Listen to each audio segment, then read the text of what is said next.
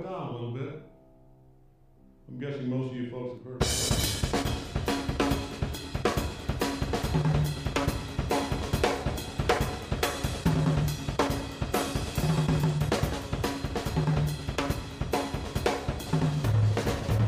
I'll cue you in. Caravan.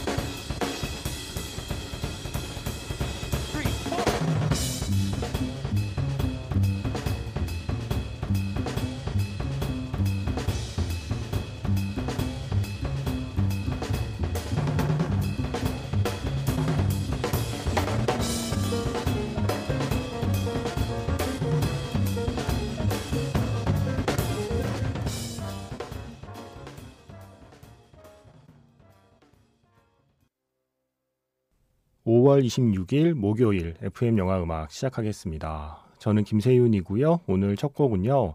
2014년 작품이죠. 데미안 셔젤 감독의 영화 위플래시의 마지막 장면. 그 마지막 연주곡이었어요. 카라반이라고 쉽게 발음을 하면 되고요. 예. 영화에 나오는 발음을 조금 비슷하게 말하려면 캐러밴이라고 하면 됩니다. 조금 긴 연주곡이지만 전혀 지루하지 않죠. 영화를 보신 분은 그 영화 장면이 아마 생생하게 떠올랐을 거예요. 그리고 그 연주가 짠 하고 끝난 뒤에 그 end credit 뒤에 한 곡 더 붙거든요. 그 곡은 위플래시 사운드트랙에서 어, 제목이 Overture라고 들어있는 곡입니다. 이렇게 두 곡을 이어서 들었습니다. 시작부터 한번 세게 달려봤어요. 음, 이 영화의 마지막 대사는 그거예요. 내가 신호를 줄게요. 플래처 교수가 영화 내내 영화의 주인공 앤드류에게 신호를 줬는데 마지막 순간 선생님의 말을 자기 입으로 이야기하죠. 내가 신호를 줄게요. 나의 템포대로 연주를 할래요. 라고 선언하는 앤드류의 장면이었습니다. 음, 이 영화 보면, 음, 댓글에 보면요. 이 플래처 교수에게 너무 이입을 해갖고, 아, 이 플래처 교수 같은 사람을 만난 앤드류에게 너무 이입을 해서 막 별점을 1점 줬어요. 예, 이런 폭력 교사를 미화하다니 막 이런 식으로. 저는 약간 보면서 어 그렇게까지 이입할 일인가라고 생각했어요. 왜냐하면 우리가 영화에서 좀 감당하기 힘든 캐릭터들이 있죠. 흔히 말하는 좀 미친 X 같은 캐릭터들 그리고 좀 굉장히 좀 피곤하게 하는 스타일들의 캐릭터들이 영화 속에 있잖아요. 저는 그런 영화를 보는 게 그렇게 짜증이 나진 않거든요. 왜냐하면 영화 속에 있잖아요. 그런 사람이 내 친구거나 내 가족이거나 나의 직장 동료면은 정말 힘들겠지만 다행히 그들은 스크린 안에 있습니다. 물론 스크린 안에 그들을 보면서 내 가족이나 내 친구나 내 직장 동료 중에 비슷한 사람을 떠올리며 힘들어할 수는 있겠죠. 근데 오히려 저는 영화를 볼 때는 음, 그런 거리감이 있기 때문에 영화 보는 순간만큼은 그냥 영화로 보게 되더라고요. 그리고 이런 영화는 마지막에 또 이런 한 방이 있잖아요. 계속 그냥 플래처가 앤드류를 괴롭히다가 끝나는 건 아니잖아요. 그래서 저는 매우 짜릿한 엔딩이었습니다. 영화 위플래시. 음, 음악 영화이긴 한데 예, 음악 액션 영화라고 해야겠죠. 드럼 액션이라는 장르가 만약에 있다면 위플래시를 그 제일 윗자리에 올려도 좋을 겁니다. 오랜만에 예, 시원한 연주로 시작해봤습니다.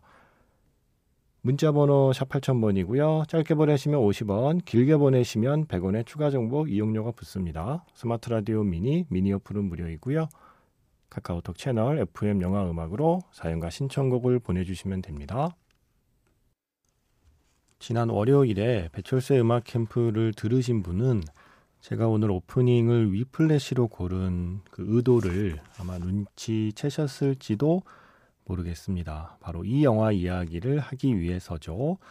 영화 더 노비스에서 아알딜라 코니 프란시스의 노래였습니다.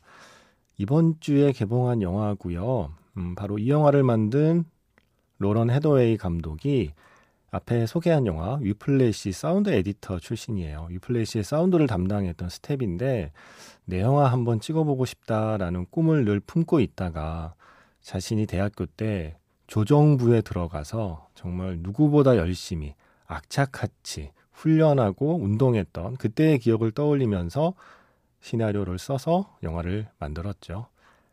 처음 찍은 영화인데 엄청난 엄청난 호평을 받았습니다. 그리고 더 노비스라는 이 데뷔작이 공개되자마자 제일 먼저 들은 말이 위플래시의 조정 버전이다. 예. 노를 젓는 블랙스완이다. 예, 이런 평가들을 받았습니다. 실제로 감독도 위플래시와 그 자신이 sound editor로 참여했던 영화 위플래시와 또 블랙스완 같은 영화를 많이 참고했다고 얘기하더라고요. 음, 물론 저는 거기에 한 편 더 로우.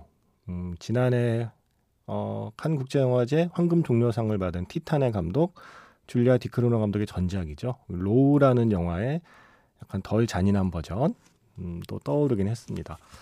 재밌는 영화입니다. 더 노비스. 아까 제가 위플래시를 드럼 액션이라고 했잖아요. 더 노비스는 뭐라 그럴까요? 조정 액션 심리 스릴러? 예, 이런 장르가 가능하다면 그렇게 붙일 수 있을 거예요. 이 감독이 어, 실제로 그랬대요. 음, 대학교 때 조정부에서 운동할 때 운동신경이 있다는 칭찬은 들어보지 못하고 집념이 강하다라는 칭찬만 들었었다는 거예요. 그리고 실제로 함께 운동했던 친구를 오랜만에 만났더니 야 그때 같이 운동하던 우리 전부 다 너를 사이코라 그랬어 라고 얘기하더래요. 뭔가에 홀린 듯이 예, 뭔가에 중독된 듯이 자신을 극한까지 밀어붙여 봤던 감독이기 때문에 더 노비스라는 영화를 만들 수 있었던 것 같아요. 그리고 위플래시라는 영화의 스텝으로 참여했었기 때문에 그 영화 위플래시의 호흡이나 리듬 그리고 어떤 긴장감을 만들어내는 방식 또 이런 거에서 많이 영향을 받았겠죠. 자, 위플래시 재밌게 보셨다면 네, 더 노비스 재미있을 겁니다. 물론 음악 영화는 아니라서 어떤 음악적인 그런 카타르시스는 좀 부족하겠지만 대신에 어, 조금 전에 들려드린 그런 코니 프란시스의 노래 같이 아주 오래된 팝송을 적절하게 재미있게 사용하고 있어요. 음, 제가 전에도 한번 말씀드렸죠. 올드팝은 그냥 가만히 있으면 올드팝인데 영화에서 한번 써주고 나면 올드팝 안에 올드라는 말이 떨어져 나가는 마법이 있다고요. 내가 너의 이름을 불러주기 전에 너는 다만 하나의 몸짓에 지나지 않았다. 내가 너의 이름을 불러주었을 때 너는 내게로 와서 꽃이 되었다. 갑자기 그 시가 떠오르는데 어, 내가 너의 노래를 영화에 써주기 전에 너는 다만 올드팝에 지나지 않았다. 하지만 내가 너의 노래를 내 영화에 어, 썼더니 너는 내게로 와서 가장 최근에 힙한 노래가 되었다. 저는 그런 마법이 영화에서는 일어난다고 생각해요. 영화에 얼마나 많은 오래된 노래들이 나옵니까? 어바웃 타임도 그렇고 뭐 그런데 그게 그냥 요즘 노래가 돼 버리잖아요. 그런 기대를 품게 만드는 인터뷰를 보았습니다. 예, 박찬욱 감독의 신작 헤어질 결심. 어, 지금 반응이 너무 좋아서 저도 궁금하거든요. 이 헤어질 결심 어떻게 만들었는지 그 외신 매체와의 인터뷰를 봤더니 예전 노래, 한국의 예전 노래, 정훈이 씨의 안개라는 영화가 아주 중요한 모티프이자 영감을 줬다고 언젠가 한번 이 노래를 내 영화에 쓰고 싶다라는 마음이 있었는데 그게 이번 영화 이 헤어질 결심과 잘 맞아 떨어졌다라는 얘기를 하더라고요. 그러면서 영화 엔딩곡을 정훈이 씨하고 송창식 씨가 듀엣으로 안개를 불렀다는 얘기를 듣고 지금 너무 궁금해졌습니다. 음, 한국 영화에서도 예전 한국의 노래들을 지금의 영화가 지금의 방식으로 사용하는 경우가 있죠. 그래서 새로운 생명력을 얻게 되는 경우요. 아마 헤어질 결심이 공개되고 나면 한국에서도 공개되고 나면 이 정훈이 씨의 안개라는 노래가 다시 한번 라디오에서 많이 나올 것 같아요. 그 전에 먼저 듣겠습니다. 네. 어떻게 이 노래가 흘러나올지도 궁금하고요. 박찬욱 감독의 신작 헤어질 결심에서 정훈이의 안개. 박찬욱 감독의 신작이죠. 헤어질 결심, 박해일 그리고 탕웨이가 함께 출연한 영화에서 정훈이의 안개 먼저 들려드렸고요. 이어진 곡은 남매의 여름밤에서 장현의 미련이었습니다. 남매의 여름밤 덕분에 우리가 미련이라는 노래를 또 알게 되고 흥얼거리게 됐잖아요. 9028 쓰시는 분이 또 이 영화 보셨대요. 남매의 여름밤. 돌아가신 외할아버지, 외할머니 생각이 났어요. 병원 때문에 저희 집에 한동안 계셨었는데 그때 당시 저는 제 인생의 암흑기라서 방에서 게임만 했어요. 지금의 내가 그때의 나였다면 공연도 보여드리고 맛있는 것도 사드리고 얘기도 하고 좀 더 그런 시간을 보낼 수 있었을 텐데 하는 생각에 많은 아쉬움이 남는 영화였습니다. 라고 하셨습니다. 영화가 아쉽다는 게 아니라, 예, 돌아가신 외할머니, 외할아버지와 더 많은 시간을 보내지 못해서 아쉬움이 남는다는 말씀이셨어요. 그러면서 신청한 노래였습니다. 미련. 아, 아, 그리고 오늘 목요일이잖아요. 원래는 이은선 기자의 필소굿이 있죠. 그런데 이은선 기자가 한국에 없습니다. 예, 아직까지 깐느에서 현재 취재 중입니다. 그래서 이번 주 한 주만 이은선 기자의 필소굿은 쉬어가겠습니다. 예전 노래를 최근의 영화에서 사용하고 있는 사례가 하나 더 생각이 났어요. 그래서 노래 준비해 봤어요. 이 노래 신청하면 틀어야지, 틀어야지 기다렸는데 아무도 신청 안 하셔서 그냥 제가 틀겠습니다. 영화 스텔라 있었죠. 손호준 씨가 주연한 영화 스텔라에 듀스의 나를 돌아봐가 나와요. 반갑더라고요. 이제는 이게 어 올드한 노래잖아요. 예전 노래잖아요. 어 제가 어릴 때 듣던 노래가 이제는 정말 옛날 노래가 된 거죠. 그런데 이 노래를 지금의 영화에서 또 쓰고 음악이 나오는데 전혀 촌스럽다는 느낌이 저는 안 들던데요. 나만 그랬나? 음, 그래서 오랜만에 듣고 싶어졌습니다. 듀스의 나를 돌아봐 영화 스텔라의 삽입곡 듣고요. 필소굿 대신 영화 자판기에서 만나겠습니다.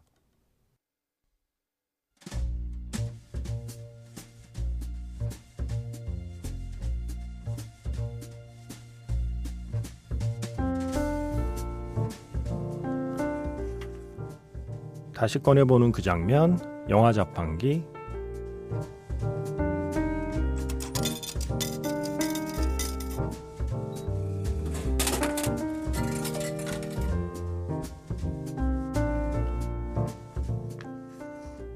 다시 꺼내보는 그 장면, 영화 자판기. 오늘 제가 자판기에서 뽑은 영화의 장면은요, 2002년 작품이죠. 영화 드럼 라인에서 마지막 드럼 배틀 장면입니다.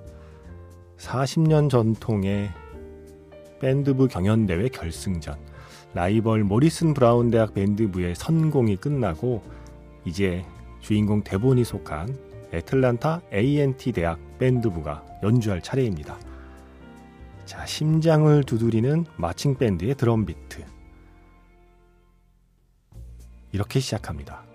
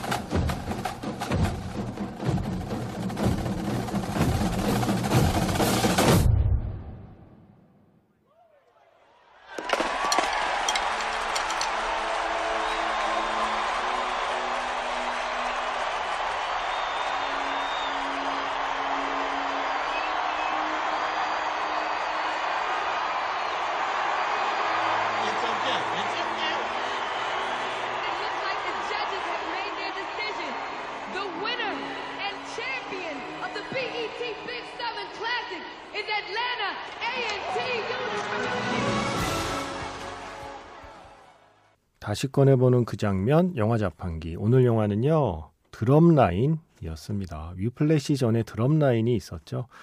이 영화 못 보셨나요? 이 재밌는 영화를 진정한 드럼 액션 영화인데, 네. 이 영화에서의 드럼은 재즈 밴드의 드럼이 아니라 마칭 밴드의 드럼이에요. 그래서 위플래시하고는 조금 다른 느낌이지만, 어, 이 영화도 예, 음악 영화로도 그리고 성장 영화로도 청춘 영화로도 그리고 일종의 액션 영화로도 아주 재밌는 영화입니다. 이거 지금 OTT에 있더라고요.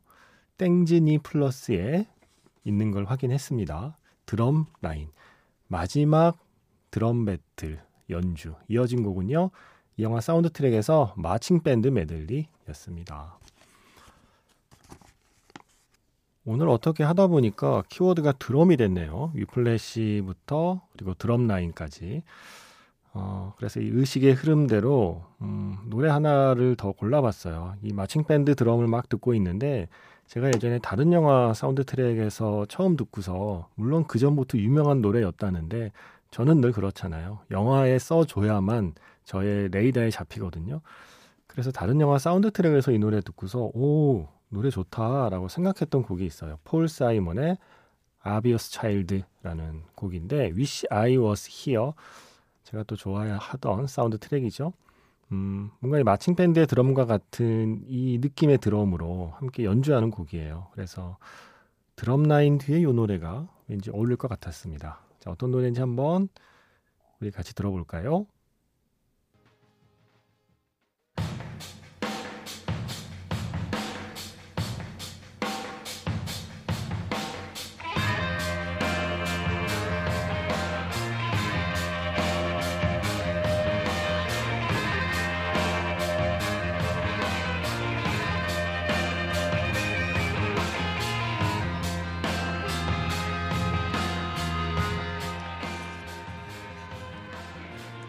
드럼 소리로 시작하는 노래 뭐가 좋을까? 이기팝의 Lust for Life도 떠올렸었는데 네, 왠지 이 노래가 더 땡겼습니다. When the Levee Breaks 레드 제플린의 노래죠. 영화 빅쇼트에 이 노래 나왔습니다. 저는 내일 다시 인사드리겠습니다. 지금까지 FM 영화 음악 저는 김세윤이었습니다.